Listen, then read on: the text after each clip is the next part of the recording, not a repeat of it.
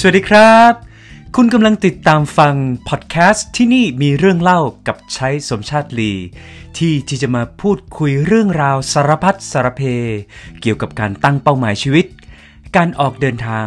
การตระเวนชิมช็อปและสัมผัสประสบการณ์แปลกๆ ใหม่ ๆ ที่จะทำให้ชีวิตของคุณนั้นมีสีสัน เมื่อสัปดาห์ที่ผ่านมาครับบังเอิญได้ยินข่าวที่ไม่ค่อยสู้ดีเกี่ยวกับสถานการณ์ ร้านอาหารแห่งหนึ่งที่เราหลงรัก และในฐานะที่เป็นผู้บริโภคคนหนึ่งที่รู้สึกว่าเฮ้ยฉันต้องทำอะไรสักอย่างแล้ว และนี่คือคลิปเสียงครับที่เป็นต้นเหตุของการผลิตพอดแคสต์ใน episode นี้ เรามาฟังพร้อมๆกันเลยกันครับ สวัสดีครับ ผมดูครับ เป็นเจ้าของร้านโอมูครับเนื่องด้วยสถานการณ์การแพร่ระบาดของไวรัสโควิด -19 ส่งผลกระทบต่อโอมูเป็นอย่างมาก ยอดขายของเราตกลงไปประมาณ 70-80%ซึ่งจริงๆแล้ว ปีนี้เป็นปีที่เราตั้งใจจะเฉลิมฉลองโอมูครบรอบ 10 ปี แต่กลับกลายเป็นว่า ปีนี้อาจจะเป็นปีสุดท้ายที่เราให้บริการข้าวของขายแก่ลูกค้าทุกท่าน ผมพูดกับน้องๆเสมอครับ ว่าจริง ๆ แล้วบุคคลที่สำคัญที่สุดสำหรับองค์กรของเรา ไม่ใช่ตัวผมแต่เป็นน้องๆพนักงานทุกคน ที่ช่วยกันสร้างสรรค์สินค้าและบริการที่ทำให้ลูกค้าประทับใจ เวลาที่ธุรกิจย่ำแย่การที่เราจะลดค่าใช้จ่าย โดยการลดจำนวนพนักงานลงนั้น ผมมองว่ามันเป็นสิ่งที่ไม่ถูกต้อง เพราะรวมมีทุกวันที่ได้เกิดจาก การร่วมแรงร่วมใจของพนักงานทุกคน ซึ่งเราก็ประชุมกัน แล้วก็คิดแผนออกมาได้ว่าเราตั้งใจจะลดราคาอาหาร ให้กับคุณลูกค้า 30%พร้อมจัดส่งฟรีทั่วกรุงเทพ โดยพนักงานของเรา โดยที่เราคาดหวังว่าเราจะมีรายได้เพิ่มขึ้นจากเดิม และเพียงพอที่จะจ่ายเงินเดือนให้แก่พนักงานของเราทุกท่านได้ โดยเราไม่ได้หวังกำไรอะไร เพียงแต่เราต้องการจะผ่านวิกฤตนี้ไปให้ได้ โดยไม่ทิ้งใครไว้ข้างหลัง สุดท้ายนี้ผมอยากจะขอขอบคุณคุณลูกค้าทุกท่าน และหวังว่าเราจะได้รับการสนับสนุน เหมือนที่เราเคยได้รับมาตลอดระยะเวลา 10 ปีที่ผ่านมา ขอขอบคุณมากครับ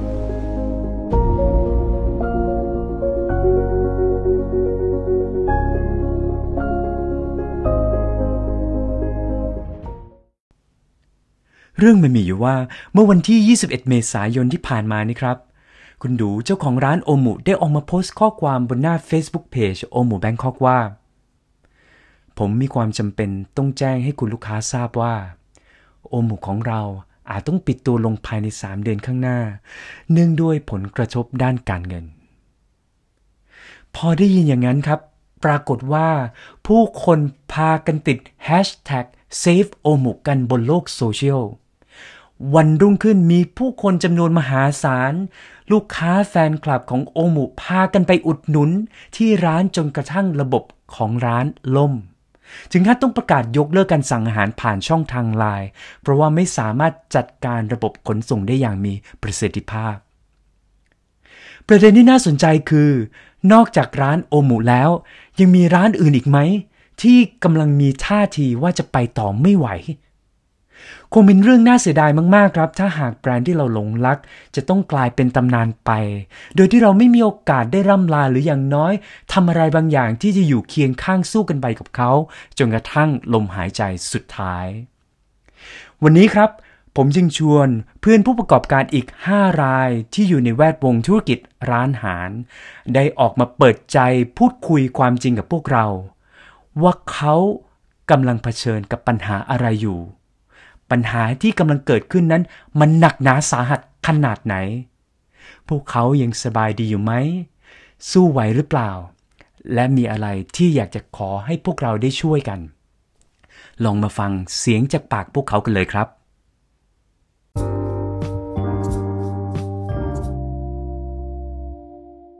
ครับสวัสดีครับ ผมบอลนะครับธีรพัฒน์เลิศสิริประภา ปัจจุบันเป็น CEO โคเอนกรุ๊ปนะครับ ดำเนินกิจการมาได้ 5 ปีกว่าๆนะครับ ปัจจุบันในเครือเนี่ยมีแบรนด์โคเอนซูชิบาโคเอนยากินิกุโคเอนชาบูนะครับเอ็นซูชิบาแล้วก็มีพอร์ตพรีเมียมที่เป็นซูชินิวะโอมาคาเซนะครับแล้วก็มีอาหารใต้เป็นยุ้งข้าวหอมนะครับได้มิชลินมีอยู่ 2 สาขานะครับ แล้วก็มีหมูตัวเฮียที่เป็น street food ครับรวมมิตร street food นะครับ แล้วก็กำลังจะเปิดร้าน ถ้าไม่ติดโควิดเนี่ยกำลังจะเปิดร้านชื่อว่าต้า cuisine ครับ ครับก็ส่วนตัวผมนะครับเริ่มโคเอนเนี่ยประมาณช่วง 5 ปีกว่าที่แล้วนะครับเปิดเราโคเอนซูชิบาสาขาแรกเราอยู่ที่ตึกแอมพาร์คจุฬานะครับ แล้วก็เราเปิดเดือนพฤศจิกายน 2557 นะครับทำตั้งแต่แรกตอนยังเป็นร้านเล็กๆซูชิเล็กๆ 3 30 กว่าที่นั่งหรือ 40 ที่นั่งนะครับ โดยที่โมเดลตอนแรกเนี่ยเราเป็น à la carteหลังๆ เรา ผ่านไปสักพักหนึ่งเราเจอจุดที่ใช่เราก็เลยเริ่มทำมาเป็นบุฟเฟ่นะครับ แล้วก็เปิดมาต่อเนื่องจากจากเอ่อแอมพาร์คมาสยามไปปิ่นเกล้าไปรัชดาไปเอ็มเอ็กกะบางนาปัจจุบันเนี่ยเรามีทั้งหมด 12 สาขานะครับผมก็ถ้าถ้าฝากความเห็นทิ้งท้ายสำหรับลูกค้าแบรนด์ของโคเอนและแบรนด์ในเครือนะครับ ผมก็คิดว่า เรากลับมาเปิดแน่ไม่ต้องห่วงนะครับ แต่ขอบคุณมากตลอดระยะเวลา 5 ปีกว่าที่สนับสนุนเรามานะครับ แล้วก็ ในรูปแบบของร้านอาหารที่กลับมาเปิดใหม่ ตอนนี้เนี่ยเนื่องจากวันนี้เป็นวันหนึ่งที่เรายังไม่รู้เลยว่าทางรัฐบาลกับกทม จะให้เราเปิดในรูปแบบไหน อย่างที่วันนี้เราฟังมาแล้วเนี่ยเราได้ข่าว social distancing นั่งโต๊ะเว้นโต๊ะหนึ่งโต๊ะ ผมก็เลยคิดว่าในรูปแบบการเปิดใหม่ มันคงกลับไปยังไม่คงยังไม่กะสามารถเปิด full ได้ร้อยเปอร์เซ็นต์ฟูได้สาขาทุกสาขาพร้อมกันนะครับ ในรูปแบบใหม่ที่เราจะเปิดเราคิดว่า รัฐบาลหรือกทมขอมาอยังไง เราก็เราก็จะทำแบบนั้น แต่ลักษณะการให้บริการ ผมขอรู้รู้อีกสามถึงสิบวันนี้ก่อนยังไงนะครับ แต่สุดท้ายแล้วเนี่ยโซเชียลดิสเทนติ้งมาแน่ แล้วก็ new normal คำว่า new normal ที่จะกลับมา อันเนี้ยเดี๋ยวเรามาว่ากันอีกทีว่าเป็นยังไงนะครับ ส่วน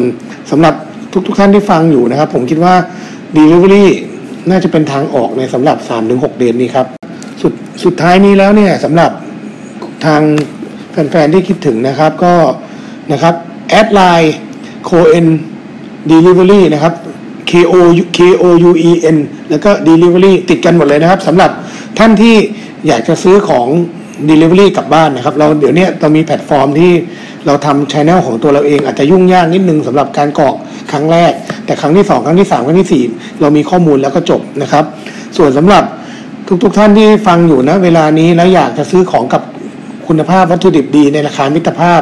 นะครับก็ add ไลน์ได้อย่างหนึ่งนะครับโคเอนตอนนี้เรามาเปิดฟู้ดวิลล่าแล้วมาเป็นซูเปอร์มาร์เก็ตให้เธอแล้วสำหรับคนที่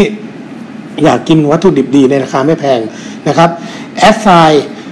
K O U E N แล้วก็ Food Villa V I L L A ติดกันนะครับครับขอบคุณมากครับยังไงฝากด้วยนะครับ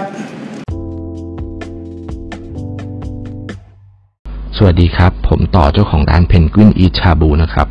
ก่อนอื่นผมต้องขอบคุณลูกค้าทุกคนจากใจเลยที่ให้การสนับสนุนแบรนด์ของเรามาโดยตลอด ตั้งแต่วันแรกที่เราเปิดร้านเมื่อ 6 ปีที่แล้วมาจนถึงทุกวันนี้ที่เราปรับตัวมาเป็น Delivery และถึงแม้เราเองจะมีข้อผิดพลาดต่างๆที่ผ่านมา เพราะต้องยอมรับว่า Delivery เป็นอะไรที่ใหม่กับเรามาก และเราเองก็ไม่ได้ถนัดเลยทำให้ลูกค้าหลาย ๆ ท่านอาจจะไม่ได้รับความสะดวกเท่าที่ควร แต่ทุกคนก็ยังให้โอกาสเรามาเสมออยากจะบอกทุกคนว่าสิ่งที่ทุกคนช่วยสนับสนุนเหล่านี้ ไม่ได้เป็นการช่วยเฉพาะแบรนด์ของเราเพียงอย่างเดียว แต่รวมไปถึงทีมงานอีกกว่า 100 ชีวิต ให้เขาได้มีกำลังใจที่จะสู้ต่อไปด้วยนะครับทั้งทั้งผมเองแล้วก็ทั้งพี่ชายที่เป็นหุ้นส่วนเนี่ยเราเราอยากจะสัญญาว่าไม่ว่าเชื้อไวรัสนี้จะยังคงอยู่หรือหมดไป เราเองจะไม่หยุดพัฒนาตัวเอง และจะพยายามรักษาคุณภาพและมาตรฐานบริการให้ดียิ่งยิ่งขึ้นไป สุดท้ายผมอยากจะเป็นกำลังใจให้กับทุกๆคน ที่กำลังประสบปัญหาจากสถานการณ์ไวรัสนี้ว่า อย่าเพิ่งยอมแพ้และอย่าเพิ่งหมดหวังนะครับ ที่สำคัญที่สุดคือ อย่าให้ขนาดของปัญหาใหญ่กว่าขนาดของหัวใจคุณ ไม่ว่าปัญหาคุณจะเล็กแค่ไหน แต่ถ้าหัวใจคุณเล็กกว่าปัญหาแล้ว คุณไม่สามารถผ่านมันไปได้แน่นอน และต่อให้ปัญหาจะใหญ่ขนาดไหน เมื่อไหร่ที่คุณมีใจที่ใหญ่กว่าปัญหา ผมเชื่อว่าทุกคนจะผ่านอุปสรรคและปัญหานี้ไปได้ เป็นกำลังใจให้ทุกคนและขอบคุณทุกคนมากครับ สวัสดีค่ะ เจ๊จงนะคะ จงใจกิจแสวงเจ้าของแบรนด์หมูทอดเจ๊จง อะไรที่ทำให้เจ๊มาไกลจนถึงจุดนี้เหรอคะอาจจะเป็นเพราะว่าเจ๊จะเป็นคนที่คอยจะพัฒนาปรับปรุง อย่างเงี้ยค่ะ ไม่เคยทำให้น้อยลงมีแต่ทำให้มากขึ้นแล้วก็ดีขึ้นนะคะคืออ่าจะพูดยังไงดีคะเจ๊เจ๊พยายามที่จะพัฒนาให้หลาย ๆ สิ่งหลาย ๆ อย่างมันดีขึ้นนะคะแม้กระทั่งของที่เราใช้อะไรที่มันดีกว่า เราก็พยายามที่อยากจะเปลี่ยนมัน เพื่อให้ลูกค้าได้รับของที่ดีอะค่ะ อยากให้ลูกค้าได้กินของที่ดี ราคาถูกไม่แพงอะไรแบบนี้ค่ะนะคะ แล้วก็ อะไรที่ทำให้เจ๊ตื่นมาแล้วยังมีกำลังใจล่ะคะเจ๊ว่าอ่าส่วนหนึ่งก็ครอบครัวอยู่แล้วเนาะแล้วอีกส่วนหนึ่งก็คือลูกค้าค่ะ ลูกค้าหลายๆคน แทบจะแบบถ้ามองไปแล้วอะอาจจะแบบแทบจะทุกแทบจะทุกคนก็ว่าได้ค่ะ ที่มากินเจ๊แบบทุกวันเลยอะเปิดเจ็ดวันลูกค้าบางคนก็มาทั้งเจ็ดวันเลยอย่างเงี้ย มันทำให้เจ๊รู้สึกว่าเจ๊มีกำลังใจที่อยากจะทำอาหารที่ดีมีคุณภาพแบบอร่อยอร่อยอย่างเงี้ยค่ะ ให้เขาได้กิน เพราะว่าเห็นจากความตั้งใจอะค่ะ ที่เขามากินเจ๊แบบทุกวันเลยอย่างเงี้ยค่ะ แล้วก็วิกฤตตอนนี้นะคะ เจ๊ก็อยากให้กำลังใจแบบ หลาย ๆ คนที่ตอนนี้เจอวิกฤตโควิดอะค่ะ ว่าอย่าท้อนะคะ บางครั้งวิกฤตแบบนี้อาจจะทำให้เราอะคิดอะไรได้แบบดีๆ ขึ้นมาอย่างเงี้ยค่ะ ให้เรารู้ว่า เอ้ยเราจะปรับตัวแบบไหนอะไรอย่างไง เชื่อเจ๊นะคะ ทุกวิกฤตจะมีโอกาสอยู่ในนั้นเสมอ เพียงแต่เราอะค่อยๆ มีสติกับมันแล้วมองหานะคะ เจ๊เชื่อค่ะ เจ๊เชื่อแบบเต็มร้อยเลยค่ะว่ามันต้องมีค่ะ สู้ๆนะคะ วัสดีครับ ผมนัทครับ co-founders ของร้าน Toby's ร้านอาหารสไตล์ออสเตรเลียนครับ ความเป็นมาของแบรนด์ Toby's เนี่ยต้องย้อนกลับไปเมื่อ 6 ปีที่แล้วที่เราได้มีโอกาสเดินทางไปยังประเทศออสเตรเลีย เราก็ได้เห็นในเรื่องของวัฒนธรรมการทานอาหารเช้ารูปแบบใหม่ ที่เรียกว่า modern breakfast style ที่เน้นความสดใหม่ของวัตถุดิบ แล้วก็ มีการ twist ของตัวอาหารที่มีเอเชียนเข้ามาอิ f ฟ u e n c e พอสมควรนะครับ ก็เลยเกิดรูปแบบอาหารแบบใหม่แล้วกัน แล้วก็ตกแต่งได้สวยงาม รวมถึงตัวร้านก็บรรยากาศดี แล้วก็ staff ก็ friendly เราก็เลยอยากจะนำในเรื่องของคอนเซปต์ตัวนี้เนี่ยเข้ามาในประเทศไทย ซึ่งช่วงนั้นเนี่ยคิดว่ายังไม่มีคนทำนะฮะก็เลยเกิดเป็นแบรนด์ Toby's ขึ้นมาโอ้ยตอนนั้น ในเรื่องของ location ครับเราก็ใช้เวลาเป็นปีนะครับกว่าจะมาลงตัวที่ตัวสาขาแรกอยู่ที่สุขุมวิท38 ซึ่งอยู่ประมาณท้ายซอยเลย แต่ด้วยที่บรรยากาศ แล้วก็ในเรื่องของความ cozy ครับ เราก็เลยเลือกตัวนั้นเนี่ย เป็นที่ตั้งของร้านเรานะฮะหกปีผ่านไปเนี่ยเราก็ได้คุยกันแล้วก็เปิดสาขาที่ 2 ซึ่งโลเคชันเนี่ยก็อยู่ที่ สารแดง ซึ่งเป็นสถานที่ที่เราค่อนข้างจะชอบพอสมควรในเรื่องของบรรยากาศ แต่แน่นอนว่าพอเปิดมาได้แค่ 7 วันเท่านั้นเองก็เกิดวิกฤตโควิด -19 ขึ้นมาทำให้เราเนี่ยเพิ่ง soft opening ไปนะครับ เพียงแค่ไม่กี่วันเนี่ย ก็ค่อนข้างจะตกใจเหมือนกันนะครับ เราก็เลยมีการเรียกประชุมเร่งด่วน กับ partner นะครับว่าเอ๊ะเราจะทำยังไงกันดีในเรื่องของออร้านที่เพิ่งเปิดใหม่ด้วย แล้ว staff ที่เพิ่งเข้ามา แล้วก็ระบบที่เพิ่งวางไปยังไม่เรียบร้อยดี เราก็เลยเคุยกัน แล้วก็คิดว่าหลังจากประกาศในเรื่องของวันที่ 22 เราก็ต้องหยุดในเรื่องของการขายหน้าร้าน ซึ่งช่วงนั้นเนี่ยก็จะมีสต็อกที่ค่อนข้างจะเยอะพอสมควร สิ่งแรกที่เราทำเลยก็คือในเรื่องของการหยุดหยุดสั่งนะครับสินค้าจากซัพพลายเออร์นะครับก็แจ้งซัพพลายเออร์ไปว่าเราต้องต้องลดในเรื่องของวัตถุดิบลงนะครับอย่างแรกเลยสำคัญมาก เพื่อให้เอ่อเกิดความลีนในเรื่องของการการดูแลสต็อกของเรานะครับให้ต้นทุนตัวนี้เนี่ยไม่ไม่สูงเกินไป อันที่สองครับเราก็คุยกับพนักงานครับว่าเมื่อมีประกาศออกมาแล้วเนี่ยคิดว่าเราเป็นครอบครัวเดียวกันแล้วก็ต้องช่วยกันนะครับ ก็ขอในเรื่องของออความร่วมมือในการลดเงินเดือนระดับหนึ่งนะฮะเพื่อให้เราไปด้วยกันได้ไปต่อนะครับ อันที่3ก็คืออปรับเมนูนะครับให้ง่ายขึ้น แน่นอนครับว่ายอดขายของ Delivery เนี่ยก็คิดว่าไม่ได้ดีมากอยู่แล้ว แต่เราก็ต้องประคับประคองในเรื่องของสถานะการทางการเงินของเราต่อไปเพื่อให้ให้ไปต่อได้ครับ แล้วก็รอการประกาศอย่างเป็นทางการของทางการอีกรอบว่าว่าเราจะไปทิศทางไหนดีครับยังไงเราก็ต้องขอบคุณนะครับลูกค้าประจำนะครับที่ถึงแม้ว่าช่วงนี้จะนั่งทานที่ร้านไม่ได้ก็ยังกลับมาซื้อนะครับ กลับบ้านหรือว่า takeaway กลับไป รวมถึง cafe hopper ทั้งหลาย รวมถึงคนที่ชอบทานกาแฟทานขนมเนี่ยก็ยังแวะมาสม่ำเสมอซึ่งซึ่งแม้จะเป็นช่วงระยะเวลาสั้น ๆ นะครับ แต่ก็ดีใจครับที่ได้เห็นคนที่ชอบกาแฟชอบอาหารชอบขนมของเราเนี่ยกลับมาแวะเวียน รวมถึงสั่งดิวอรี่กลับบ้านไปด้วยนะครับ ยังไงก็ขอบคุณมากนะครับ สวัสดีครับ ผมชื่อยิม co-founder และ CEO ของ Food Story ผมเป็นคนชอบกินและชอบมีคนมาถามว่ากินร้านนี้แล้วไปกินร้านไหนดี เมื่อ 10 ปีก่อนนั้นยังไม่มีแพลตฟอร์มเกี่ยวกับธุรกิจร้านอาหาร แต่มีในธุรกิจโรงแรม ผมเป็นคนชอบประวัติความเป็นมาของร้านอาหาร นั่นคือต้นกำเนิดของคำว่า good food มักมี good story ผมเลยตั้งชื่อ product ของเราว่า food story เพื่อนำ food story เนี้ยมาช่วยปฏิวัติวงการธุรกิจร้านอาหาร ให้มีประสิทธิภาพมากยิ่งขึ้น ลดการจดกระดาษเดินกลับไปกลับมาระหว่างเครื่อง POS แล้วลดการยกมือแล้วเดินกลับไปกลับมาระหว่างแคชเชียร์เราเริ่มต้นธุรกิจมาได้ 7 ปีกว่า เราพัฒนาแบบไม่เคยหยุดเลย ใน 3 ปีแรกเราพัฒนา product ของเราตั้งแต่ต้นจนจบ กว่าจะมีลูกค้าคนแรก และค่อยๆ เติบโตเรื่อยมา จนถึงปี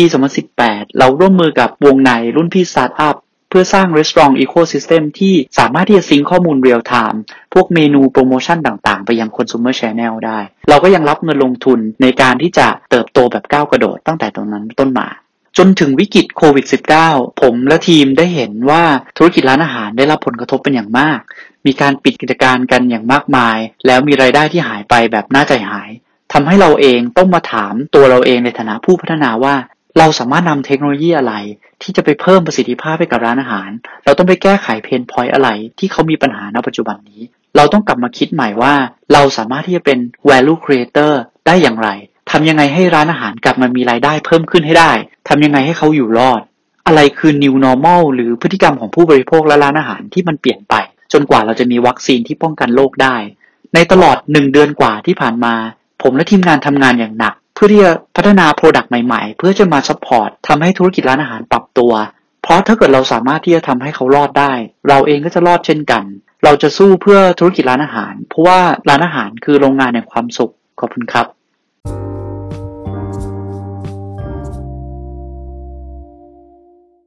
อย่างที่ผมเกริ่นในช่วงต้นของรายการว่า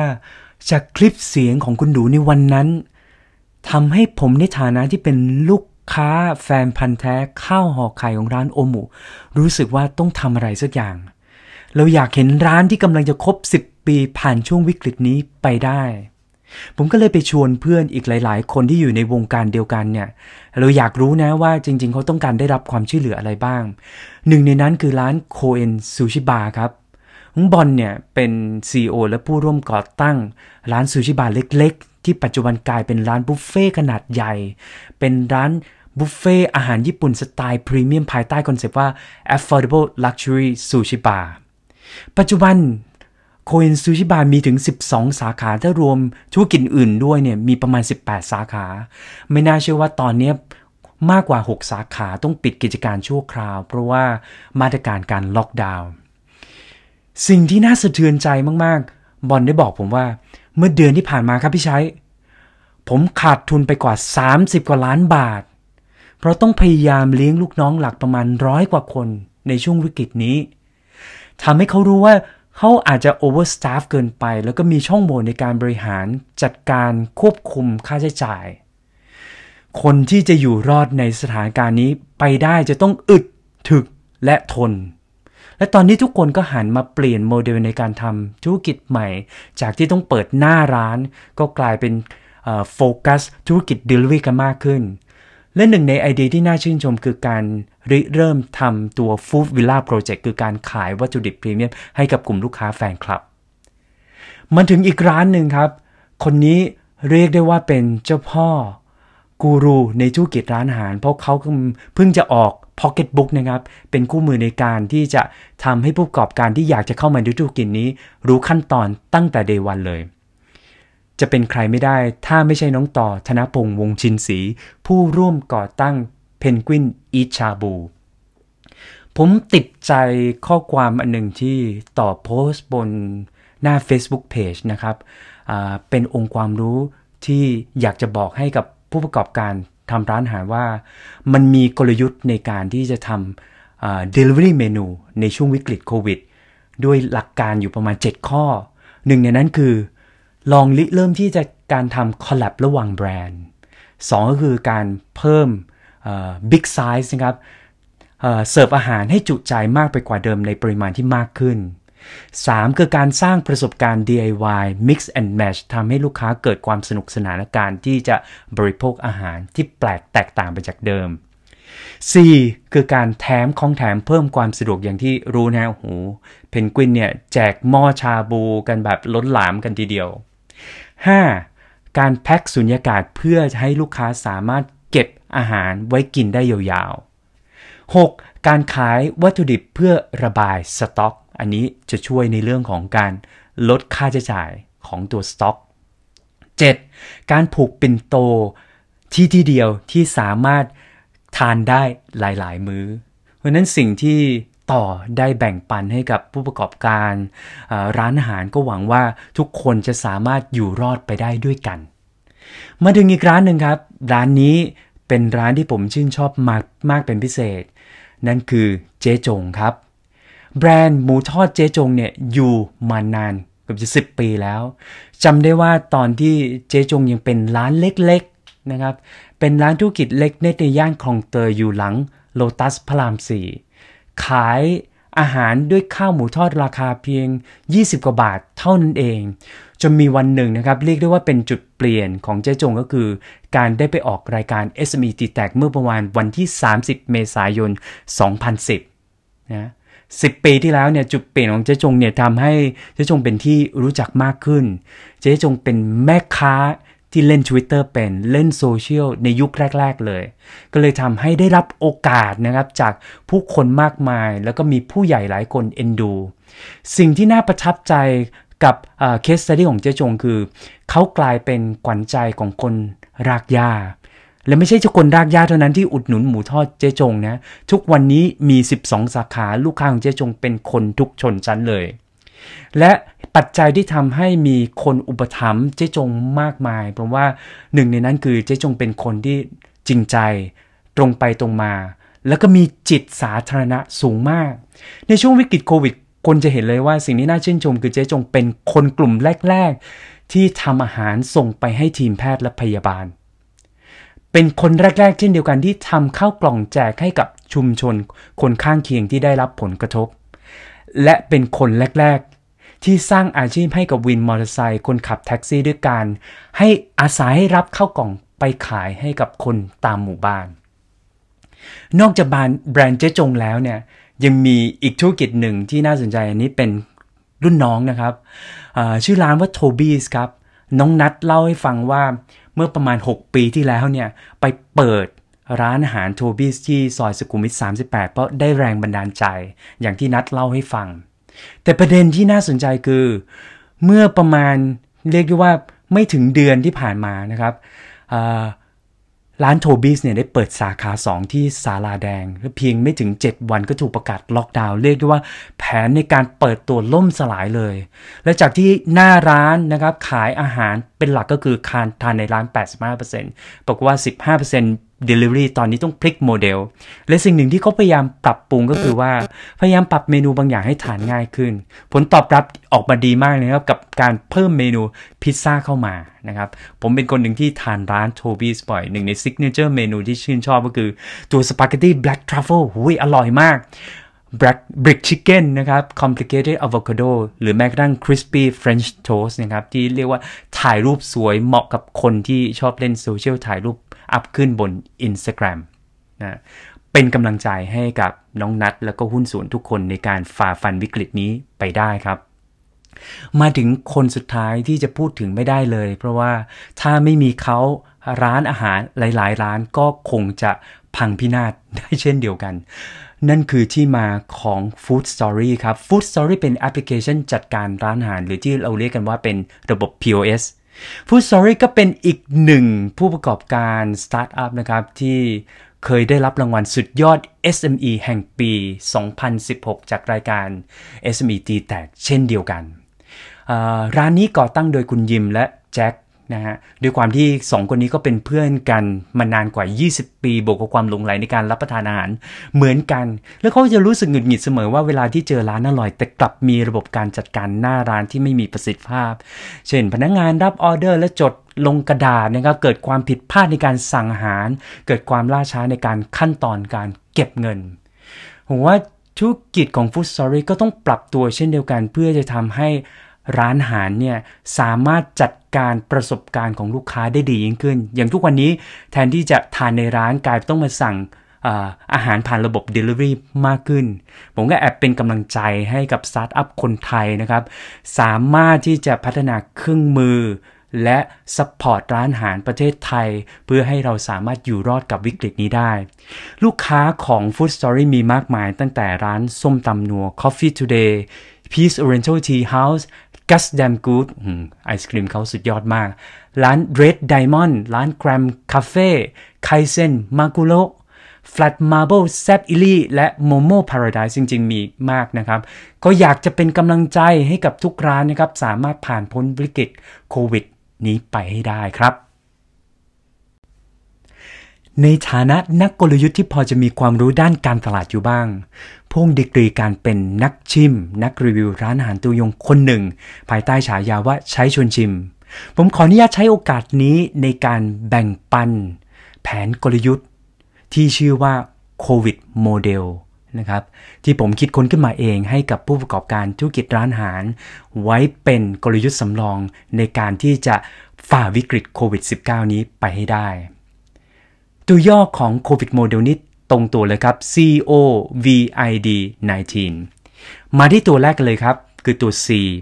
ผมคิดว่าณชั่วโมงนี้ cash is more important than profit หมายความว่าการนำกระแสเงินสดเข้ามาในร้านสำคัญกว่าการสร้างผลกำไรในระยะสั้น จะเห็นได้ว่าผู้ประกอบการร้านอาหารหลายรายนะครับ พยายามหั่น ราคาเมนู ของอาหารลง เพื่อที่จะนำกระแสเงินสดมาจ่ายเงินเดือนพนักงาน เพราะในชั่วโมงนี้ การอยู่รอดภายในช่วง 3-4 เดือนข้างหน้าสำคัญกว่าผลกำไรในระยะยาวครับ ตัวที่ 2 คือตัว O ย่อมาจากคำว่า opportunity seeking ช่วงนี้เองเราอาจจะต้องมองหาโอกาสใหม่ๆ ภายใต้วิกฤต บางคนเลือกที่จะทำ new collaboration strategy บางคนเลือกที่จะออกผลิตภัณฑ์ตัวใหม่ new product new channel new target group ทั้งหลายทั้งปวงนี้เพื่อที่มาตอบโจทย์พฤติกรรมผู้บริโภคที่เปลี่ยนไปในช่วงนี้มันกลายเป็นเทรนด์ของ New Normal คือการบริโภคนอกร้านมากกว่าการบริโภคในร้านอาหาร มาถึงตัวที่ 3 ตัวนี้ยากหน่อยนะฮะคือตัว V ย่อมาจากคำว่า vigilant eye vigilant ที่แปลว่ามีสายตาที่เฝ้าระวังภัย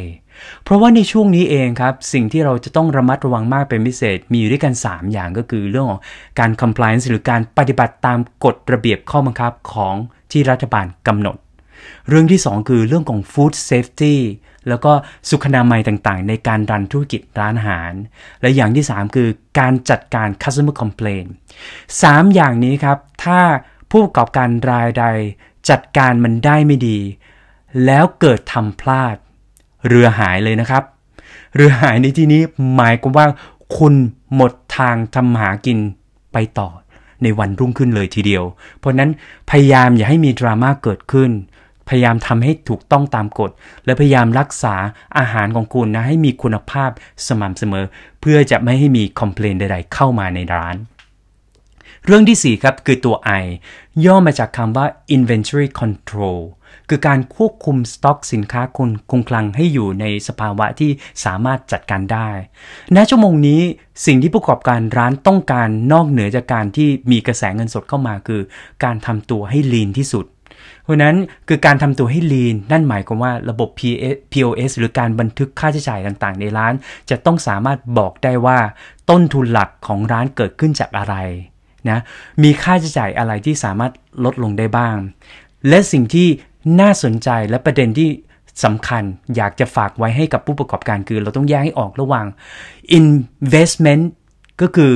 เงินจำนวนหนึ่งที่สามารถที่จะนำไปลงทุนเพื่อต่อยอดให้เกิดธุรกิจในวันรุ่งขึ้น กับการลดค่าใช้จ่ายที่เรียกว่าเป็น expense บางคนแยกไม่ออกนะว่าระหว่าง investment กับ expense มันไม่ได้ตัวเดียวกัน ทั้งทั้งที่มันใช้เงินก้อนเดียวกัน มาถึงตัวดีครับ ก็คือคำว่า delivery and digital focus คือการให้ความสำคัญและน้ำหนักกับการใช้เครื่องมือดิจิทัล และการบริหารจัดการผ่านช่องทางการจัดส่ง สินค้าให้กับผู้บริโภค สิ่งที่สำคัญในการจัดการเรื่องนี้คือ การสื่อสารกับผู้บริโภคอย่างมีประสิทธิภาพผ่านช่องทางที่เป็นดิจิทัลแพลตฟอร์มนะครับ การส่งอาหารให้ตรงต่อเวลา และการบริหารความสัมพันธ์หรือ CRM กับลูกค้าที่เป็นลูกค้า ประจำของร้าน ธุรกิจร้านอาหารจะอยู่รอดไม่ได้ ถ้าคุณไม่มีลูกค้า repeat เราไม่สามารถที่จะหาลูกค้ารายใหม่มาเติมเต็มได้ทุกๆวัน เพราะฉะนั้นพยายามสร้างความสัมพันธ์กับลูกค้าที่มีใจให้กับคุณเป็นอย่างดี มาถึงอีกตัวหนึ่งคือตัวนายทีนะครับ เลขหนึ่งผมแสดงสัญลักษณ์ว่า number one เนี่ยสิ่งที่สำคัญในการรันธุรกิจร้านอาหาร ไม่ว่าคุณจะเห็นด้วยหรือไม่ก็ตาม ผมคิดว่า employees ครับ พนักงงานสำคัญที่สุด ในวันแรกที่คุณเป็นทั้งเจ้าของและพนักงงาน คุณยังสามารถจัดการตัวคุณได้ แต่เมื่อไหร่ที่ร้านเติบโตขึ้นมีพนักงงานมากขึ้น สิ่งที่จะทำให้เรือหายได้ไม่แพ้กันในเรื่องอื่น คือ การไม่สามารถที่จะจัดการ ความสามารถในการให้บริการของพนักงานในร้านได้ เพราะนั้นสิ่งที่สำคัญในการจัดการพนักงานได้ดีคือ การบริหารขวัญและกำลังใจ ให้กับลูกน้อง ด้วยการจัดสรรในเรื่อง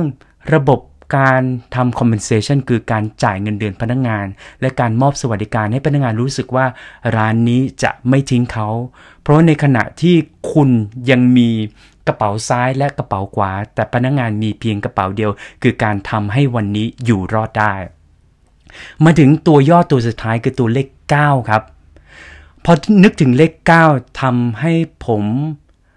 รู้สึกได้ถึงปรัชญาที่เราควรจะน้อมนำมาใช้ นั่นคือปรัชญาเศรษฐกิจพอเพียงของในหลวงรัชกาลที่ 9 ผมกำลังพูดถึง sustainability model ครับ เมื่อไหร่ที่เรา ผ่านพ้นวิกฤตนี้ไปได้สิ่งที่เราจะต้องคำนึงถึงมากๆ คือ ความยั่งยืนในธุรกิจร้านอาหาร มันจะอยู่ได้ในยุคหน้า มันมีความเปราะบางในหลาย ๆ ขั้นตอน เพราะฉะนั้นสิ่งที่คุณต้องวางแผนไว้คือการมีแผน B แผน C แผน D ไปถึงแผนแผน Z นะครับเพราะว่าในอนาคตเราไม่รู้ว่าเรากำลังเผชิญกับอะไรบ้าง ไม่ว่าจะเป็นภัยพิบัติ โรคระบาด ความไม่สงบ คิดแผนสำรองไว้ แล้วคุณจะรอดไปกับโควิดสไตล์โมเดลครับ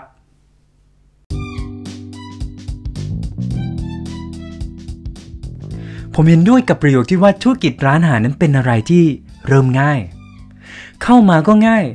แต่ก็ออกไปง่ายได้เช่นเดียวกันถ้าขาดความใส่ใจในเรื่อง รสชาติ ความสะอาด บรรยากาศและการบริการ ขอแสดงความยินดีด้วยครับกับ ทุกร้านเลยที่ผ่านด่าน 5 ปีแรกนั้นมาได้ นั่นหมายความว่า คุณจริงจัง และเริ่มเข้าใจที่ประจรของการรันธุรกิจร้านอาหาร ที่ไม่สามารถประสบความสำเร็จเพียงชั่วข้ามคืน ขอให้พวกคุณยืนหยัดในการส่งมอบประสบการณ์ดี ๆ นี้ให้กับพวกเราต่อไปนะครับ พวกคุณรู้ไหมว่าคุณทำบุญใหญ่มาก เพราะว่าในทั้งในยามสุขยามทุกเนี่ย เราจะมีอาหารมื้อดีๆ นั้น คอยเยียวยาหัวใจ สำหรับคุณผู้ฟังนะครับ ที่มีร้านโปรดในดวงใจ อย่าปล่อยให้พวกเขาสู้อยู่เพียงลำพัง แล้วจากไปโดยที่ไม่มีวันที่มีโอกาสได้ร่ำลาพวกเรา ร้านอาหารมันก็เหมือนคู่ชีวิตนะครับ ที่ยังคอยติคอยชม ก็เพราะว่าเรารัก บางร้านเรียกได้ว่าเป็นมากกว่าคนรู้จัก ความรู้สึกมันเหมือนเพื่อนมันเหมือนคนกำลังอกหัก ถ้ารู้ว่าคนที่เรารักจะไม่ได้อยู่ข้างกายในวันรุ่งขึ้น ไปครับ ไปช่วยกันเซฟร้านอาหารในดวงใจของพวกเราให้รอดไปพร้อมๆกัน ก่อนจะจบ EP นี้ไปนะครับ ไม่รู้จะของมากไปไหม ถ้าอยากจะให้ทุกคนนะครับช่วยกันแชร์พอดแคสต์ที่ผมตั้งใจทำขึ้นมาทุกๆตอน และฝากติดตามบนหน้าเพจทั้ง 2 เพจนี้ก็คือเพจที่นี่มีเรื่องเล่า by สมชาติลี และใช้ชวนชิมครับ หรือจะส่งข้อความมาทัก ทายกันก็ได้บน Twitter นะครับ ที่ ID a d s i สมชาติลี S O M C H A R T L E E สำหรับวันนี้ขอบคุณและสวัสดีครับ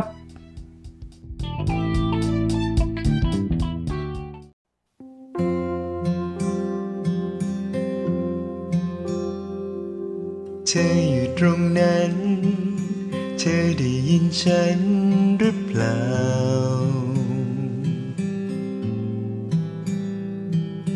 ฉันอยู่ตรงนี้ มีแต่คิดถึงสุดหัวใจ ยังจำภาพสุดท้ายของเธอที่จากกัน วันที่เป็นที่สุดของความเสียใจ แล้วโลกก็เปลี่ยนไป ตลอดกาลไรซึ่งจุดหมายในโลกที่แสนว่างเปล่า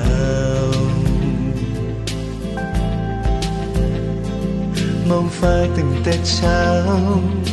จนตะวันลับเลือนหายไป ในค่ำคืนที่ไร้ดาว บนฟ้า ฉันยังคงมองหาว่าเธออยู่ที่ใด ช่วยมาบอกฉันที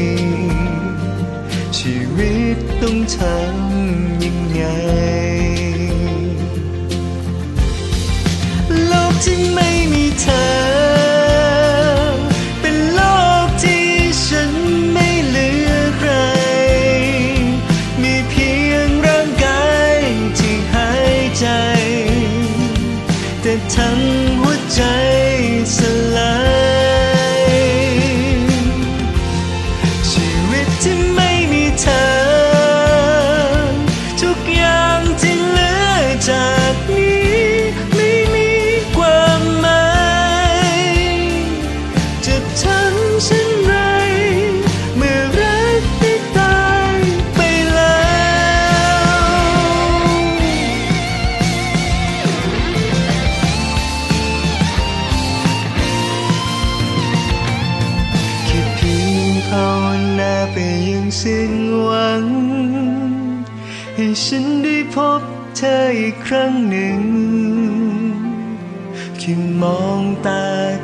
กันและกอดฉันอีกครั้งหนึ่ง